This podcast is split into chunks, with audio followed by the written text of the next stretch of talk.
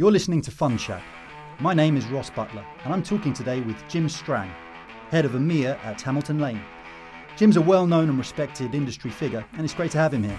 He sits on the firm's global investment committees and has a particular focus on European private market fund investment. This gives him a really privileged and holistic view of the private equity world.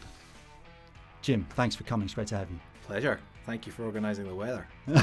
it's a bit warm for the Scottish people out there, but anyway. Yeah, I'm sorry about that. London, late July, mid 30s, AC has just been turned off. no problem. Glad to be here. Let's take this from the from the top. Um, we are many years, you could say, into a alternative assets fundraising boom. Yep. Some might say it's long in the tooth. Mm-hmm. What do you think are the drivers of investor appetite, and how resilient would you say the demand is? Uh, well, I think it's pretty resilient. I think, you know, some of the things that, that go through our mind or my mind is if you th- our our asset class, everything everywhere, is smaller than BlackRock. So actually, we're like a five trillion dollar asset class in about a relative to about a two hundred trillion dollar public bond and equity market. So you know, it feels like a lot because it's grown a lot, but it's it, on a relative basis, it's actually still relatively small. Right. So you paint a pretty rosy picture in terms of the the quantum, the quant, you know, the quantitative side. Um, would you say it's fair that there is a consensus that um, private equity returns over the medium term are only going in one direction, though, and that's not up? Um, it depends, right? I think there's a few things to that. I mean, I think that the high level sense of it is that there's more competition and there's higher prices. Because if you think about the way, there's only really three ways to make money in a private equity deal. One is you you take a business that makes 100 million pounds of profit and turn it into one that makes 200 million, which, which sounds easy but isn't. The second is that you buy something for seven or eight times its cash flow and sell it for 10 or 11, which again sounds easy but is, isn't and is increasingly less likely to happen. And the third is that you, you have an equitization of the debt structure. So you put you effectively take out the debt in a deal and you equitize the enterprise value and you make money that way.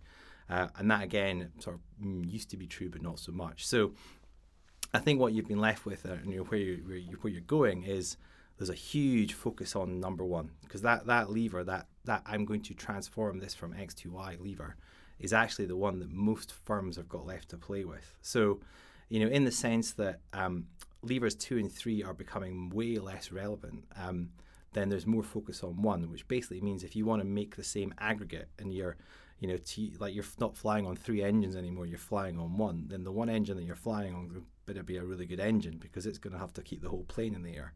Now, it's not that it can't, but it, it just changes the sort of the the pattern of outcomes a bit, I think. So, you know, what, what and what we see is that really good private equity still seems really resilient to the returns that it used to be able to make but there's kind of less of it.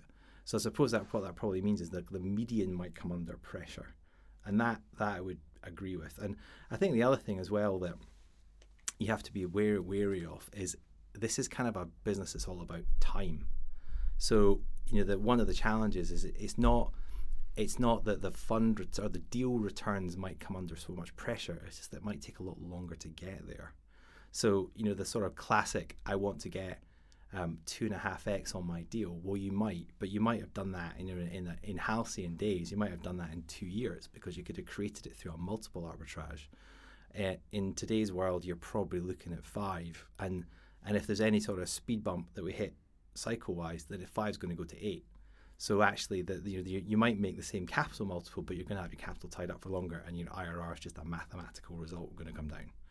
So I think you know it's a pretty complicated, nuanced question, but um, you know, I still, I still sort of, you know, card carrying believer that re- this done really, really well is like nothing else. Um, but it, it's going to get harder to, to be able to maintain that because of that dynamic that's out there. So, given that, how should LPs, institutions investing in to private equity think about the relative value that private equity offers? What kind of benchmarks are fair? Yeah, well, I think you know most people that we talk to think about it as a sort of a premium over the public market. Um, and that premium sort of tends to range between three and 500 basis points over the public market. Um, and most of our investors tend to look at it through that lens. So it's rather know, few have got a sort of an absolute must be X target. It's more of a case of well, we think you know we have a, a sense of what we think public markets are going to do, and this is going to have to hit a certain premium over that to make it justify itself. So there's a certain element of that of that in it, and the sort of relativity piece is, is pretty important for you know, but say many, if not all, the people that we talk to. So if you're flying on one engine, and you're looking at a fund, and you're looking at that engine, presumably you're looking at that engine really closely. Yep. What What are you looking for? Is there like a is there a consensus growing with regards to the a value creation playbook that seems to work, or is it very idiosyncratic still? Uh, well, I've got a massive bias on this. So I've got like Jim's version of what it should look like, and it's only one version. But and this comes back to the sort of inner Scottish accountant, control freak, turned management consultant that that, that I am. So, you know that. And the way the way that I tend to look at these things, and I think you see some of this in the industry, is um, what's happened is the general partners have got much more focused in what they look at. So they, they've gone from being more, I'd say, much more thematic um, as opposed to just purely deal driven. So they're generally, I think, much more thoughtful about where they want to play. And, and they want to play in areas where they feel like the, they understand the secular drivers of what's going to define success in a certain little subsector, be that what it may, like um, lab testing or um, you know SaaS software is another one which is out there. and what they do is they say, okay, let's look at this area and see why it makes sense for us. So, you know, what, what's driving it? So, are the sort of fundamental drivers of demand which are strong and, and have a real resiliency for whatever reason? So, it's a, if it's a business critical need or it's a, you know, it's something to do with a demographic which is going in one direction only, then these things are all helpful because um, it gives some sort of resiliency underlying. And then they, I think they like to they like to understand the sort of industry dynamics. So, what's the fragmentation of the industry? Because again, we'll come back to why that's important. And then also, um, how is it defined? So is it I mean like bricks? If you buy a brick company, bricks are like the most local business in the world because bricks don't cost much and don't travel very far. So that's a local business. Software is a global business because it travels infinitely at the click of a button. So the, the kind of business definitions frames the size of the price to some extent, and, and that also weaves into the strategy. So, you know, I think what the, you see them doing, the good GPs doing, and certainly the ones that I seem to sort of have a bias towards, are they're pretty good at articulating what these different things look like, and it, it gives them a sort of great reference point to begin the journey. Because, you know, the the, the what flying on one engine is probably a slightly unfortunate analogy, but that that ability to sort of do the business transformation is, is I think pretty important, and and they do need to understand that like the point of departure is the is a consulting ease version of what that means. It's like the starting point. Um, but then fundamentally, you've got to know the point of arrival, which is where you're going to get to. Um, and that means you, you know knowledge you have to have a sort of fundamental understanding of where you're beginning, but you've got to have a really good sense of how you're going to get from A to B, and that's the transformation bit. And again, that that really plays into this notion of playbooks, which is simply how many ways to win. So how many ways have we got to get from A to B, and and how many times have we done it? So how how is it, how much of it is it a repeatable model? Because it's sort of human nature that if you've done something ten times before, the eleventh time you're going to be pretty good at it if you've only done it once, or indeed if you've never done it before, then it's a bit of a different prospect, isn't it? So, where where these repeatable models are sort of most applicable, um, generally the outcomes are better from a risk-adjusted perspective. So, and again, with the with a little Venn diagram of these two different things crosses, then that's your sweet spot. So, we pretty much know what we're doing and why we're doing it, and we've figured out the industry dynamics and the definition and the way it's constructed as a market, and our point of entry, like our attachment point. We figured all that out oh, and by the way, we figured out how to get from A to B. And ideally, we've done it before. So when the game starts, we're ready to go, right? We've been practicing for a while. And that, that, that's my big bias. But that, that to me just feels like a, a you know, much, m- much better way to do it. Uh, it's not the only way, but I think you see, you see a sort of growing prevalence of bits of that. Um, you know, not everybody's got the same approach. Everyone's got the same toolkit, but this idea around you know, we better be much more thoughtful about what we're doing uh, to begin with is certainly out there, and I think it's because of the, what the pricing environment it means that the, the, the entry point or the, the height of the board that you're jumping off when you take your dive is twice as high. So you better know what you're doing, or else you're going to belly flop horribly, and that's going to be painful. Yeah. So when when uh, managers are on the road and explaining their proposition, I guess the ones that you're explaining, it's, it's almost less of a blind pull because you they're they're not generalists saying we're a bunch of guys that's going to invest money in you know growing companies. They're saying these are the companies we've invested in the past, and we are going to invest in companies. And you say thematic, but I take that to mean broadly sectoral. But yeah, go on. Yeah, I mean, even sectors, sectors like a, a very blunt instrument. So you hmm. know, because you can say like we're going to do healthcare and IT.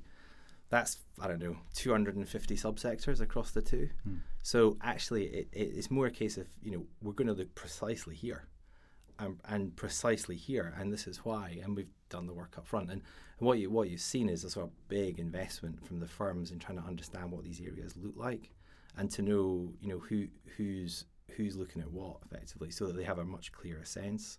And and it just it again it's a kind of a de-risking and and also I think as well there's a funny for the funny outcome of that is that the deal planning or rather the sort of the number of things that they have a sense of what they're going to do and the amount of lead time they've got on it is actually pretty long in many cases. I mean, it's not that the firms don't do opportunistic deals; they clearly do. But you know, there's there's a real sense of you know we're tracking these assets. We've got a pretty good beat on what's mm. coming where, and and we're trying to build angles around them all the time. So. You know, who do we know from our network? What industrial advisors can we talk to? What kind of you know consulting support can we get into it? Because we just want to know more. Because it becomes a sort of an arms race before the game starts, almost. Which is, how do we get into a position of sort of compelling knowledge or pers- perspective before the game starts because actually when the game starts it's a it's a sort of a conviction speed exercise um, and you need to have that kind of upfront mm. to or, or else you end up in the other spot which is you end up taking a big exogenous risk so you, you know you, you end up running at something and all of a sudden you're you're in the head of the race and you're in the race with people who sh- who know more than you do so all of a sudden it's like well how come I'm winning yeah you know, so there's a you know, funny dynamics around all that. But that's my big bias. So.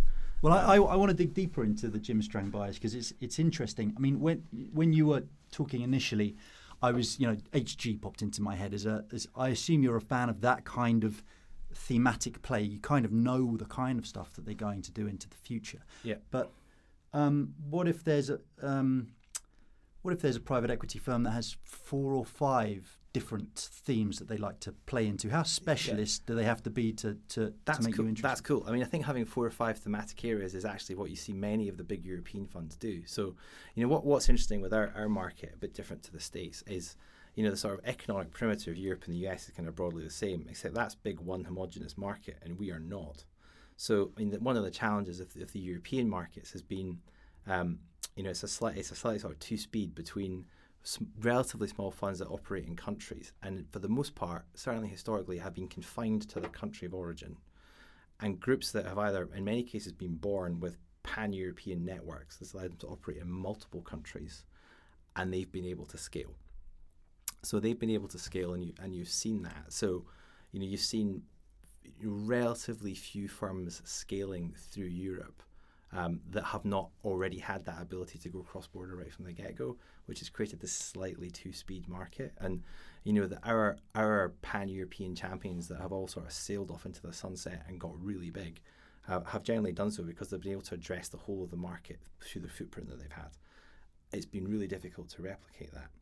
It's just beginning to happen because what's just beginning to happen is as this world of ours seems to turn into more and more of a sort of game for experts, is my words, um, that local market imperative has just begun to roll over into domain knowledge. So it's actually become more important to know B2B services inside out than it is to have an office in Amsterdam. And what, what that's doing, or hope it may do, is you might see more graduating class popping up. So you'll see, you know, country champions funds that get to the sort of the magic billion euros is kind of the number that seems to be the one that creates the problem. They cross through it and they go, but hang on, we're able to cross through it because while it used to be the case that to do deals in Germany we'd have to be German or you know success was defined like that. Now it's actually because we know B2B software really well, we can go into Germany and, and still operate because the businesses are defined our success is defined by our knowledge of the vertical without necessarily increasing your size range yeah, I mean that you can you can do things. Um, you know, you can do things across border. Um, and in fact, in many of them, the way that they do it is they, they, they, they focus or they have investment thesis in their in their um, platforms, which involves M and A across border. So they get to know other markets through you know, adding onto platforms that are established in their local market. And through that knowledge, they sort of figure out actually, you know, this isn't so scary as, it, as we thought it was. Confidence rises, and they go on this sort of gradual, steady sort of journey to try and getting a bit more geographic exposure, which then allows them to scale in the way that they wouldn't have done 10 years ago. But these generalist firms, and you know, come back to a really long winded answer as usual, but um, what you've seen in Europe is because of the sort of difficulty of crossing borders, things have been defined generally as a sort of a broad investment thesis rather than with sector funds. Whereas in the States, you've got, because it's one big homogenous market, many more sector funds. So you can be a much more sort of sector allocator in the US than you can in Europe. Europe, you've got like maybe two handfuls of sector funds, and the rest of the six or seven hundred are all still generalist. But within that generalist definition, they're becoming much more thematic. So it's the generalist used to be like with a capital G, you know, everything from, mm. you know, everything under the sun. It's much more constrained than that because they've. I think the funds have realised that, you know, that that just adds a layer of risk that probably doesn't get rewarded. So they've narrowed down the focus. Mm. So ten years from now, you expect a European private equity market that's, yeah, it's not going to be sectoral in the US sense, but it's going to be subtler. It's going to be more specialized, let's say. Yeah, I think so. I think it'll, it'll, turn into more and more of a sort of a, a game for experts. Um, primarily because I, I you know back to earlier, the earlier comment, I think we're still going to have more and more capital that's coming in, and, it, and there's going to be an increasing imperative to just have more insight around what you do and to have more insight, I think you know, un- unless you build massive organizations, you're going to have to focus what you've got in areas where you can build it, which sort of pushes you into this narrower, you know, narrower lens but deeper, deeper look, which will go that way. And then I think fun, the interesting, one of the sobering things actually, if you look at the the pan-European market maps from 10, 15 years ago, you know, it, one of the things that's definitely been a problem for the European industry is that lack of graduating talent you know, there's not many farm funds have made it. So if you think, you know, we go back looking our portfolio and certainly the US and 15 years ago and look at funds from 15 years ago and look where they are today and they've kind of gone to the moon. That really hasn't happened here. And that it kind of should do. It needs to happen here. We need more funds to make it um, than we've had historically. And, and hopefully being a bit more focused will allow them to, you know, cross borders, get bigger, get better and and they've just been slower because of the structure of the European market, presumably. A wee bit, yeah. And again, it comes back to this: it's just really difficult to get out of your local country market, um, and many have sort of not tried because mm. you know they've been too worried that the risks don't reward the uh, mm. the goal, so they've stayed in it. But that means that the, you know, you've ended up with a sort of slightly funny market in Europe where you've got a whole bunch of country-focused managers and many very good ones, but they're operating at relatively small scale. And then the pan-European groups that were created and have scaled up, they've sort of disappeared off to the left, and there's a gap so that the gap between a sort of a billion euro fund size and three is kind of there now because the, the, the funds that used to fill it have all disappeared to the left. And the ones that are in the countries have generally struggled to cross that billion euro Rubicon because they don't have or they haven't felt comfortable around multi jurisdictional operation in the main. And that's left a bit of a gap. And, and obviously, what happened to fill that gap is the funds that have left that space, many of them have gone back the way.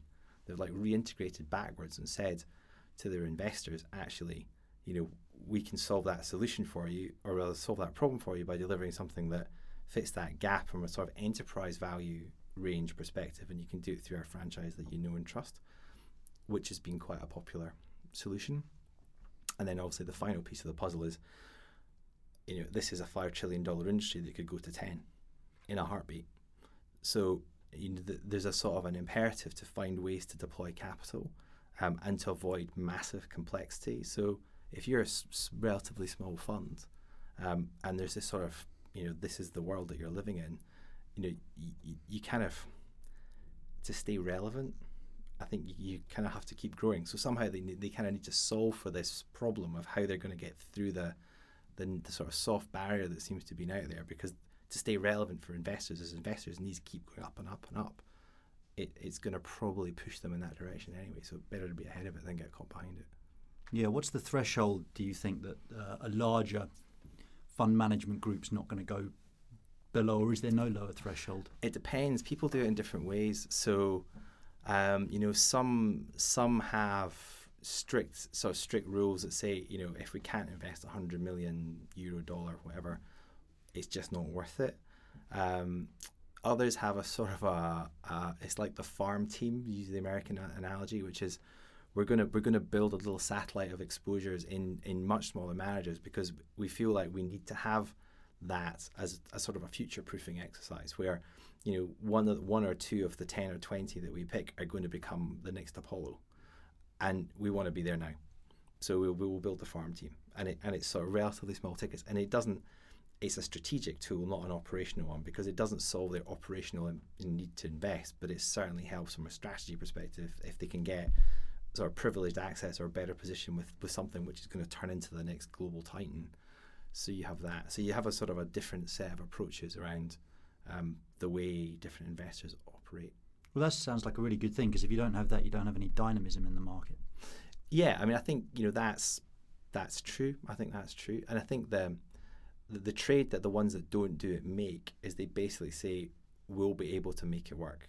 We don't need that, right? So we understand the premise, where no one's arguing with the premise, which is we need to have, have ability to sort of refresh the book at some point. But the ones that say, actually, you know what, mm, we're just going to stick to the bigger checks until stuff is proven, um, then they're they're basically gambling on their ability to, to win the, the war for access at the point where the war becomes relevant.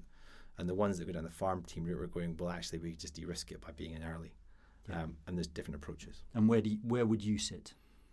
we're open to anything, right? I mean, yeah. in, in Hamilton Lane language, I think Europe's done the biggest and the smallest investments we've ever made, and the small one's less than five million euros. So you know, we we we look at everything. And so one of the one of the foibles of the of, the, of our world is because of the way our business is set up, we really do look at everything and and know well, not know everything, but we, we try and see everything. Um, which is just, we'll never do that, but we try to because we just have to be open to that one percent possibility. Yeah um, because someone's allowed to ask, right? You know, if what about X, Y, Z, and, and we need to have a point of view. Yeah. So one of the implications of everything you've said so far is that private equity firms as investors are going to need to be increasingly hands-on and involved in their investments. And so then the question is, how, um, how do they do that? What are the what are the good ways and what are the questionable ways of doing that? Well, that that is a sort of a a mile wide in terms of a question because the the nature of what involvement and engagement looks like is just so radically different depending on scale. So, you know, when I, I, even I had a touch a piece of this when I before I joined Hamilton I worked in a UK lower mid market fund and I did a bit of this involvement. And then when I way back in the day when I was at Bain, we we did loads of this stuff. So sort of seen a bit of it, quite a bit of it. And I think you know what what you end up with, broadly speaking, is s- smaller companies, um, generally, you know, you're much more beholden on the management teams. Um, there's fewer management, full stop, like physical bodies. There's fewer of them. They're much more important because of the sort of relative importance. It's a numbers game. If you lose one from a team of three, you've lost a third. If you lose one from a team of 100, you've obviously not. So there's sort of a, you know, much more of an imperative around understanding the people and the capabilities. Um, and then in terms of like creating what full potential looks like, which is like the, the journey, framing the journey. Um, you know, you're much more beholden on on their ability to help deliver the journey. Um, and I think the journey is often a, you know, I would argue often a simpler journey.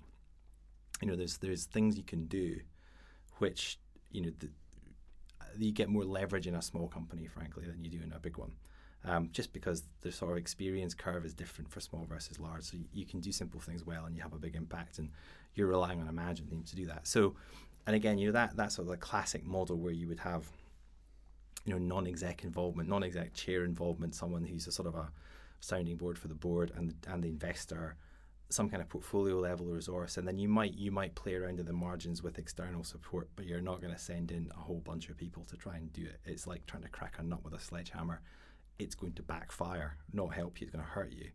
So at the lower end, and certainly in, in private equity, venture capital is a whole different thing. But in private equity, at the lower end, you know, it's a sort of a that's your engagement model.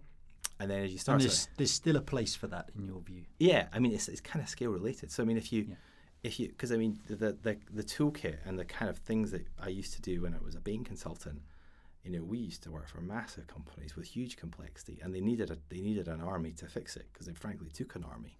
But if you're doing you know 20 million pound equity checks or 30 million pound mm. equity check it's a different thing altogether yeah. and you and if you tried to do one with the other you'd end up with a nightmare mm. so you don't but as, as you scale up you know different things start to happen. So you have you know you have more institutional framework to work within you have more com- business complexity. You have multiple business units multiple geographies multiple layers of management much more complexity much more data normally and analytics that goes with it all.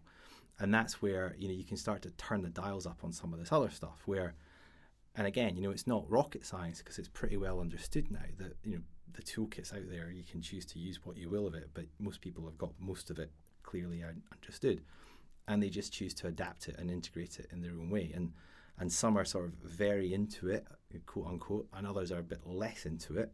But everybody's kind of got it, and then it's a question of how they particular as as you as the fund scales up and the deal scale up, how you apply it, what your application model is, and how you sort of layer in the different pieces of the puzzle, which is you know what do you bring, what are management bringing, how are you going to integrate this into one cohesive joined up plan, hmm. And get it going. So I think the the key thing around it is if you're you know, if you're sort of setting sail on a path, actually the, the beginning of it is very key. So having the sort of first year piece done well, it seems to be a big driver of the final outcome.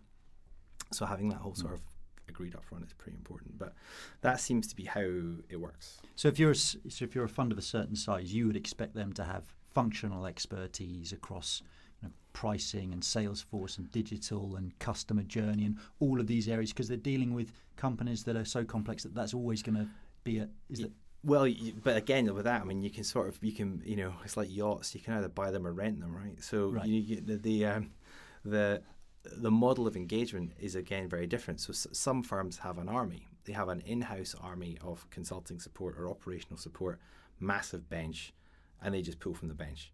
Um, others have a sort of a like um, thin, you know, thin layer at the top, and and their operating partner resource or something like that, and their job is you're not there to answer the problems, you're there to understand the questions, right? And then you find somebody else to answer the problems, and th- and that is a sort of the you know, I call it the Mission Impossible approach. It's like the old Mission Impossible from, the, you know, they used to open the leather binder and out would come the different people, you know, to solve the case. Oh yeah. And that's what they do. They say, go right, you know, we've got a pricing expert, and mm. his and his or her job is to nail pricing. And if we run across a, um, a, a, situation where pricing is a is a lever we want to pull, and by the way, it's the lever that everybody pulls first or should do, because it drives the most value, we just call them up, we get them in, and they do pricing, and then they scoot off.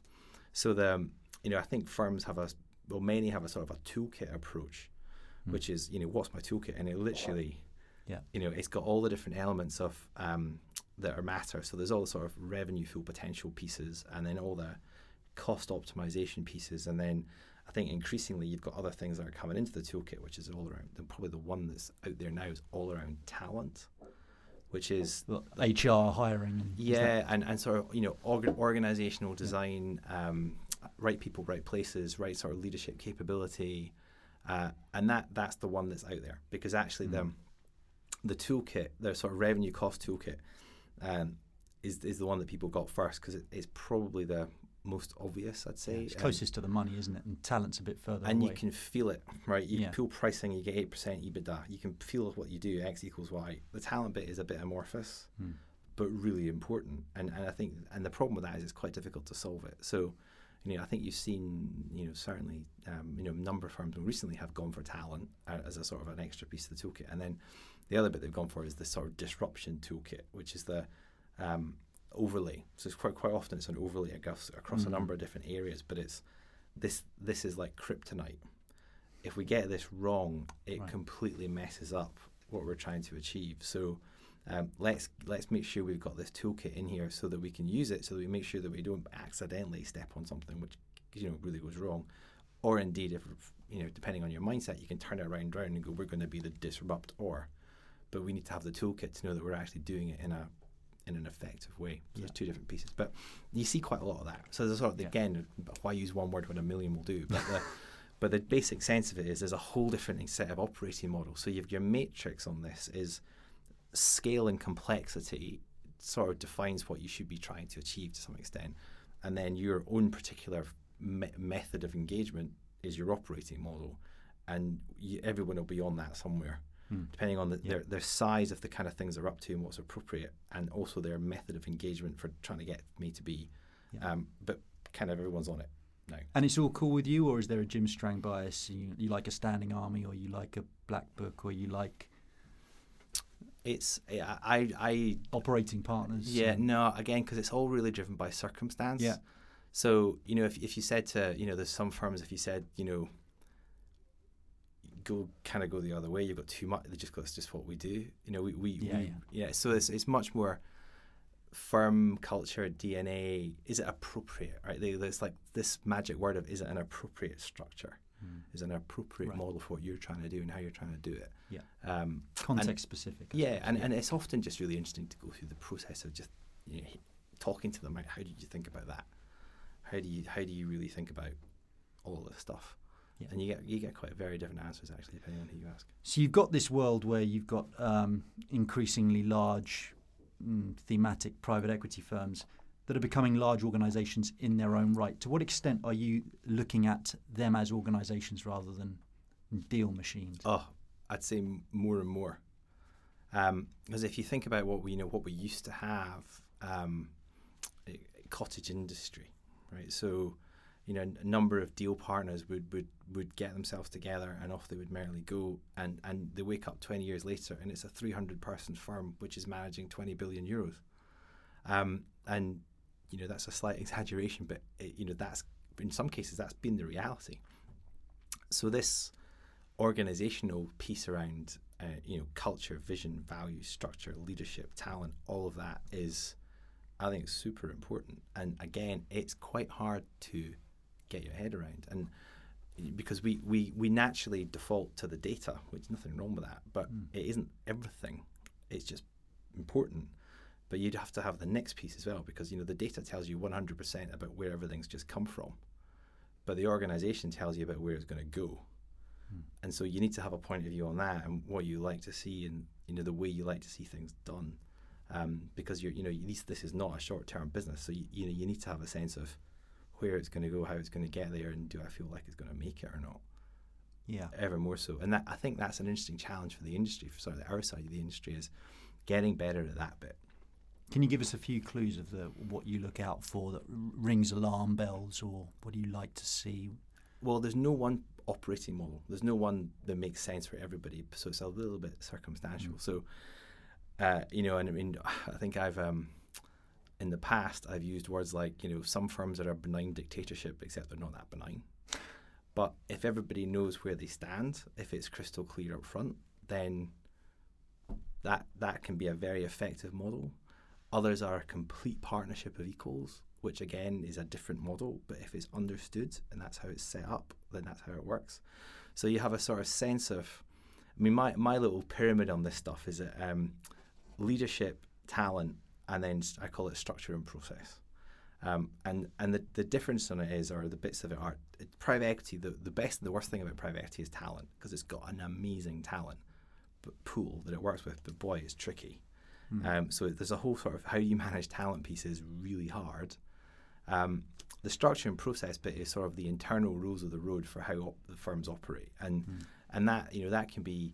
I mean, there's there's one fund that always always strikes me is because they've always been just sort of way ahead of the time on that. Certainly for a fund of the scale, super transparent around you know when you join, this is the route map, right? This is where you're going.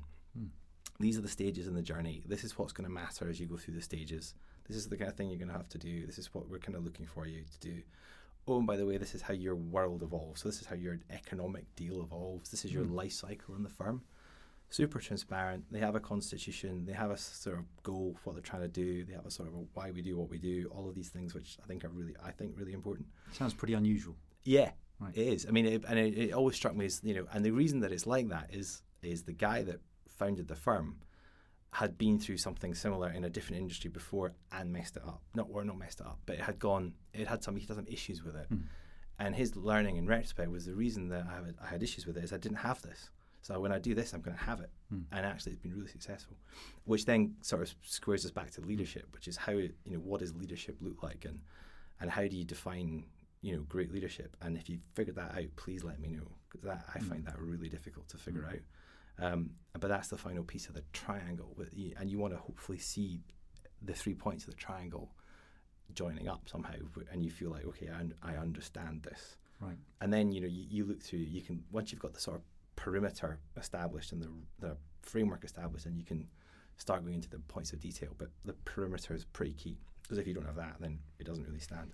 And generally speaking, my uh, my biased perception of uh, organisations is that partnerships tend to be badly run. Even you know, not just private equity. Some of my best friends are private equity, but you know, law firms tend to be internally and accounting firms, and and it's because yeah. it's all about you know, are you bringing in the money and nothing else matters, and you've got obviously a lot of partnerships in private equity, but increasingly you've got listed companies as well, mm. or more exposure to that. And I guess you've got personal experience of that transition as well. Do you do you agree with me that partnerships can be a difficult beast to to kind of control in an institutional capacity? I don't think it's easy. Um, you know, I think if you're if you're in that structure, then again, it, it, if you've got clarity or you've had clarity around how you're going to run the rules, it's a hell of a lot easier.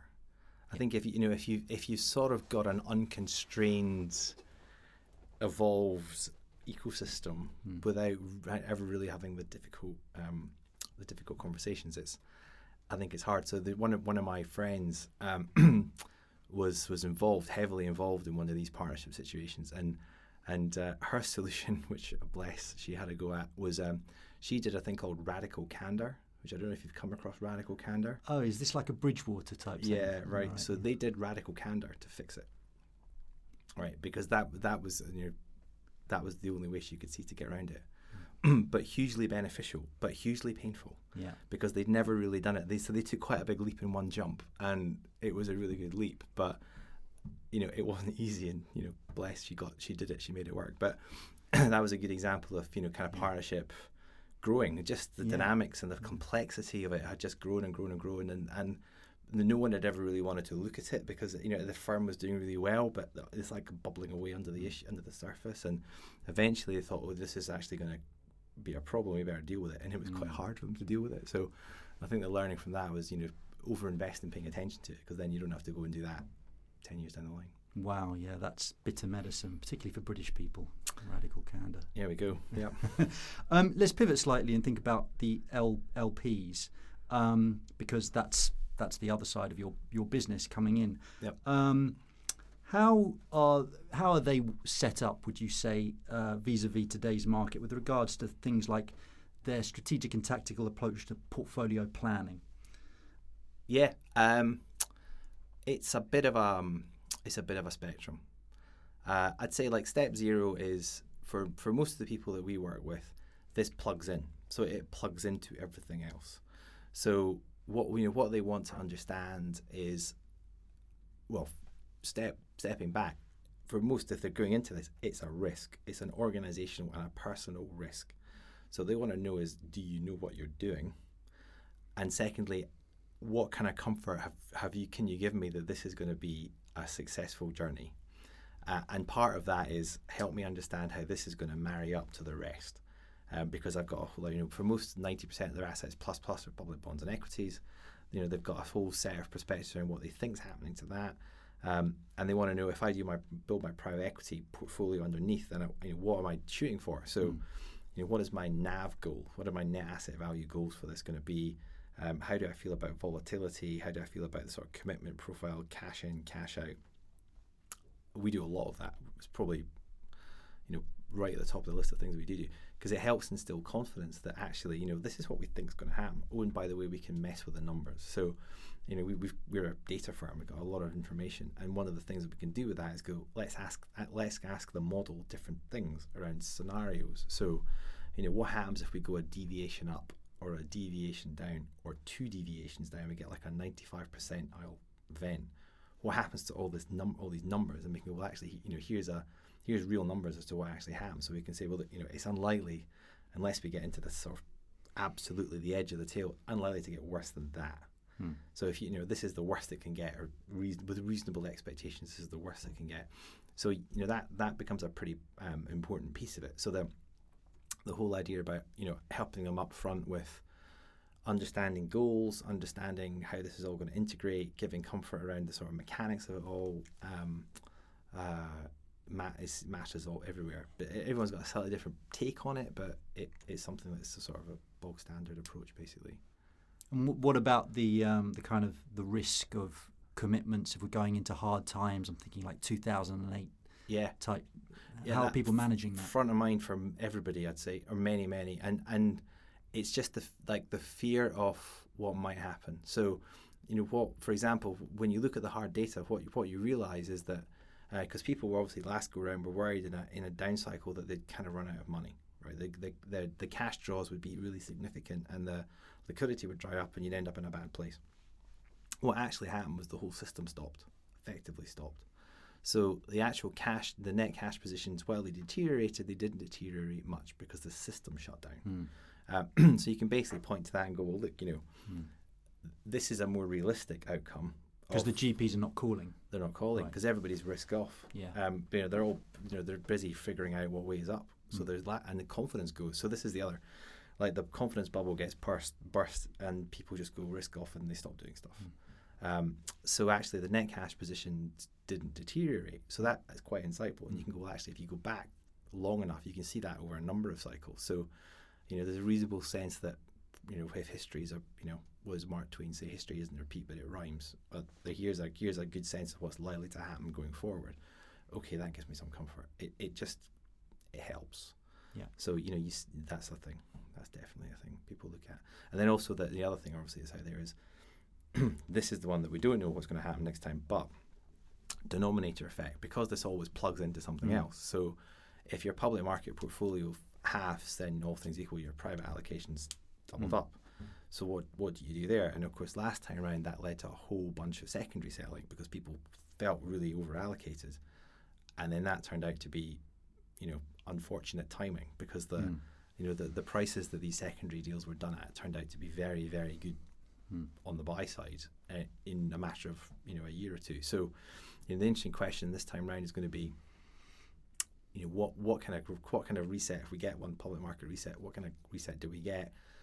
What's the quantum of it, and how will it affect people's decisions around allocations? Because I think they will be less concerned, or they should be less concerned about the sort of cash flow impact of what's likely to happen, but they could get they could get in a, in a spot around va- asset value exposure Yeah. and how you know how reactive are they going to be, or, or, or will will they take more of a sort of mm, let's tough this out approach? In which case they won't sell to the same extent. Um, And that depends just on the nature of the institution and its bureaucracy and so on. I yeah, guess. rules probably risk management rules as well, which um, Right. will come into that. Um, so we that's the bit we don't really know, but we'll see. Okay. And in this world, are there? There's a lot of talk of AI at the moment. Yep. Um, to what extent does that or automation generally feed into the growing sophistication of portfolio management? Uh, well, I think I think what's definitely happening is the sort of the, the amount of data that's out there is actually going logarithmic. So you know the amount of information that's out there to be able to be analysed is you know large and growing really rapidly. So Even just about private equity fund data, that's growing. yeah, even with that, because basically what, what's happening is where you know the, the, the level of data transparency is, is rising you know rapidly.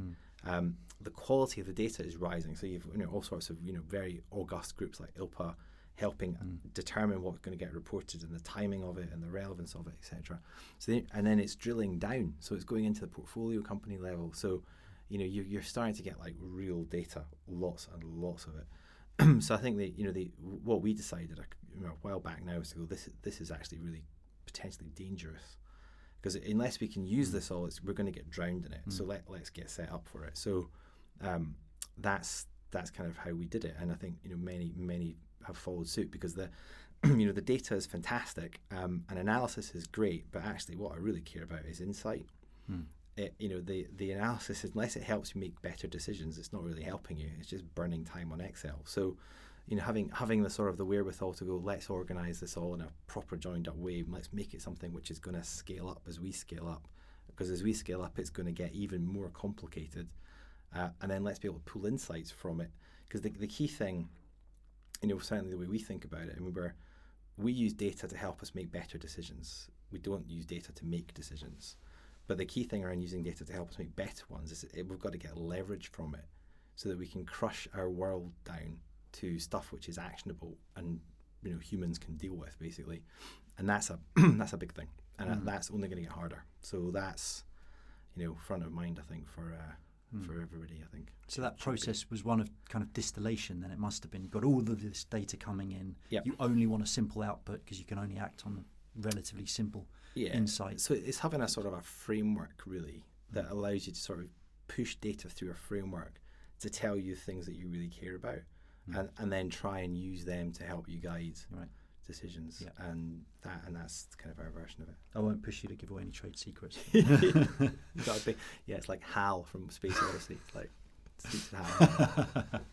um, you also sit on the global investment committees at Hamilton Lane that I mentioned at the start. So I wonder if you could give us uh, your view on the relative value proposition of private equity markets worldwide. Uh, Another yep. very broad question, I'm afraid. Yeah, yeah. Well, I mean, I think you know the, the the thing I always start with is like the great thing about private equities is it's the only asset class in the world where the insiders make the liquidity decisions, which is awesome. Uh, and so it's really resilient, right? So the, the first thing around private equity is, is you know it's a um, you know Gary Player's got this great saying about golf, which is it's not how good you are when you're good, it's how good you are when you're bad. Um, and actually, private equity's got a lot of that. It's so resilient everywhere. So you sort of start from this premise of actually it's a it's a good thing. Uh, investment wise, it's a good thing. And then you make you, you've got a world to, to slice up, and boy, it's a big wide world now. So you you've got all of the private equity piece, you've got all of the venture piece and growth equity piece. You've got a world of credit, which is top to bottom. You've got real assets. You've got um, infra uh, inside of that, and real estate inside of that. You've got such a complicated picture. So, so what? If you did a sort of MSCI for private equity, like a, cap weighted index, you'd probably have something like, I think, um, 65, 25, 10. Americas, EMEA, and APAC, and everything else, something like that. Um, sort of driven by um, relative scale of the industry, I'd say. So there's, you know, there's probably I don't know, four thousand funds in America, I'm going to pull these numbers wrong, but they're sort of directionally right. 4,000 in America, several hundred in Europe, and then um, there's probably more funds in Europe than there are in Europe in the rest of the world, but the funds are all smaller. It's a volume value thing. Um, and the way we've generally tend to look at it is, you know, the, the performance of the of the sort of private equity markets in Europe and America has been actually very very similar. Um, you know, they, if we look at the long term data that we've got and the, the actual outcomes, they look really samey. So w- with that, you know, you would be unsurprised to learn that our portfolios tend to look a bit like that. So they tend to have a sort of a decent chunk of exposure to the US. It's probably like, you know, marginally over the MSCI. Mm. And you know, Europe is a sort of a decent chunk of the rest. Mm. And then we're we're much more picky in the non-developed market bit of private markets. And it's not that we don't do it. It's just that you know, we, we, we our sort of investing committee mantra is very simple, which is like nothing but the best is good enough. So if you take something to investment committee, it's going to get trolled over, it's going to get pulled apart, and you have to be able to say, you know, this is why it's an imperative. If it's like a nice to have, then there's lots of nice to haves, but we really care about this is an imperative, something that's got something around it which makes it something we gotta have. Right, so you don't feel like you have to have a little bit of Asia Pac. Well, I mean, not really. I mean, it, it, it's, and we move these things around depending on what we feel, but you know, it's, and again, the other thing with, with I go back to the earlier comment of business definition, we've got plenty of Asia, right? Because we've got plenty of businesses that are defined globally. So they've got plenty of exposure to Asia. So my bet is less about do I want to have exposure to healthcare in China and more about who do I want to have it through right. right? So you know, I can go and talk to a global fund, hmm. and they can have that. But if I, I mean, if I allocate a billion dollars to someone in Beijing, they're going to spend it all. So that's a real choice, and then that layers into the, you know, how do I feel about this, or who am I backing, the organization, all the capability stuff that we layered in earlier. Hmm. So actually, when we look at our exposure, we look all the way through it Yeah. to what we're actually getting, and then we make very sort of careful choices about the way we do we pick managers, and then we also be we have a sort of a let's try and make as few bets as possible with managers, so we tend to have hmm. smaller portfolios of managers with deeper relationships, hmm. um, and that, that fit the framework, and that's so that's kind of what you see. So we talk about in the investment committees, we talk about the big strategy stuff a couple times a year around, you know, this is where we've got our chips on the table. How do we feel? Um, and we do a big refresh on that actually this time of year. so we're doing it now. So what's the what's the feeling around where the relative chips are placed? What are we going to do differently and why?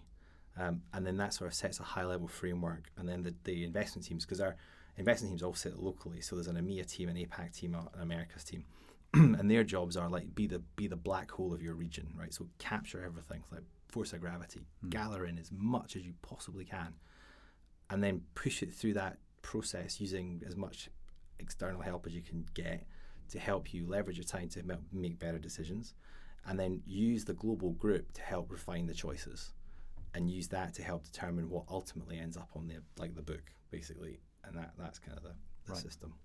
We spent most of the conversation talking about buyouts, really, private equity. Yep. What, do you have a general view on venture? I think it's great. Yeah, me too. no, it's the most. It's the some of the most interesting and, and fascinating stuff and meetings that I go to are all around venture. Um, you know, I just find it all very, uh, very interesting stuff. I think that the, the the framework for it, I struggle with because it's not my bias, right? So my my bias is the sort of market market structure, market growth, market position, competitive franchise, relative competitive position, all of that. Mm. Uh, and that's home turf for me, and I feel very comfortable with all of that. And obviously in venture, you get none of that, or mostly none of that. So it's a different framework that you have to look through, um, and that is the way it is. So you know we, we've we, we completely look at it, we completely do it, but we're, we we just do it in a we have to look in a different way um, and we have to take different kind of relative value decisions mm. as a result. Um, but it is fascinating stuff. So we've you know we've got you know our, our, exposure to ventures in Europe. We have sort of I'd say several different groups that we really like, mm. and again it's like it, nothing but the best is good enough is an imperative. Yeah. And then in the portfolio, and, th- and this is something that I think GPs, you know, more holistically, GPs sometimes struggle a bit with. And this is one of the things I always ask them when they're in an LP meeting is to say to the, the LP, where does this fit in your portfolio? Right? Because the LP's got some sort of framework for how their portfolio is being constructed. And if there isn't an unmet need for whatever it is you're selling, mm. then it's going to be quite difficult for them to make it work, even if they love it mm. it's going to be quite difficult. So the more that you understand about how the, they build their portfolios, the easier it's going to be. And, and you know, venture is just one piece on that, which is what's your venture program look like? Oh, and by the way, how do you define it? Because you know, mm. some people define venture locally, like European venture. Others define it globally, mm. because actually the the way that the businesses are defined, it kind of lends itself more to global definition than it does local. Because no one's doing venture capital in bricks. Yeah right? so there's a bit of that. So yeah, and I, I think it's fascinating stuff. I have to say, and and even you know we, we've we've got some we've got some quite interesting investments around healthcare VC, and it's mind blowing stuff. I mean, it, it's absolutely earth shattering. It, it's quite difficult to figure out what it's all worth. I have to say, but I mean, mm. it, it, as a as a premise, it's got it's fascinating. Is it still the uh, home run model? Is it still the home run model? Uh, it, yeah, it probably is. Yeah. I would say it probably is. I mean, I think the interesting dynamics around it are, you know, as as it's morphed, particularly if anything around consumer internet, which it, yeah. consumer internet is like negative working capital. So you know, it, it basically throws off cash as it grows. So it, it, its requirement for more capital to fund growth is actually limited because of the model. Mm. So it, that and that creates questions around you know how do you how do you how do you deploy capital? Because this is like one of the problems of venture. If you think you go back to mm. we're a five trillion dollar industry heading to ten, venture investments are generally all very small. So, you know, how, how do you get sort of how do you translate one into the other? You know, problem. Um, and some of these venture models are kind of exacerbating it because they don't use much capital up, so they don't really need scale. Uh, as in scale deployment of capital, which means they can't use fund capital, which means mm. funds don't be aren't big, which means investors struggle to get meaningful allocations to them. Yeah. Um, that's a that's a bit of a wrinkle, but as I said, it's all fascinating stuff. Just spend it all on Facebook marketing, don't they? yeah. Well, it, I mean, it, that that can you know that is that is one of it. One of the bits of it is it becomes a sort of a war. You know, the, the the bigger the perimeter you can build, the sooner you can build it, the more value you create. But yeah. you know, it's value in a funny old way. Um, and and the other the other thing around clearly is you know the the metrics for valuation are sort of defined by the next buyer or the last buyer rather. Yeah. The last p- buyer defines value uh, r- rather than a sort of fundamental value, mm. which is and that and that's why it's a little bit more sort of um, you know market driven, I would say, and and therefore you, what you see with venture performance more typically is it's cyclical. Yeah. right? And where if where everybody's following in that direction, then valuations keep expanding, and then things look great, and then it goes the other way, and then it comes back, and then it goes the other way. Yeah. So it's a bit of a sort of a, you know, you got to bear that in mind. I think. I forgot to ask you about um, fund terms. It's Yep. a little bit of the nitty gritty, Yep. but if I'm a GP coming to you, what do you like to see and what turns you off? Ah. Anything in particular? Well, I think it's it's it's interesting insofar as I mean I, I think about the way the, the, this operates. It's like a piggy bank, right? So the GP's got a piggy bank, and it can spend its money from the piggy bank on different stuff. And depending on their franchise, it kind of sets the size of the piggy bank. So if you've got a you know one of the blue chip scale franchises, you've got quite a big piggy bank. Um, and then it becomes a question of how what do they go after. Um, and you, you know, simplistically, you've got sort of key economic levers and then key structural levers. And the, the key economic levers are the obvious ones. So it's like fees. So fee rate, fee basis, step down rate, um, carried interest, level off, structure thereof, uh, and then hurdle somewhere in the middle for most people. Nature of hurdle, mechanism of hurdle, and that's your sort of economic package.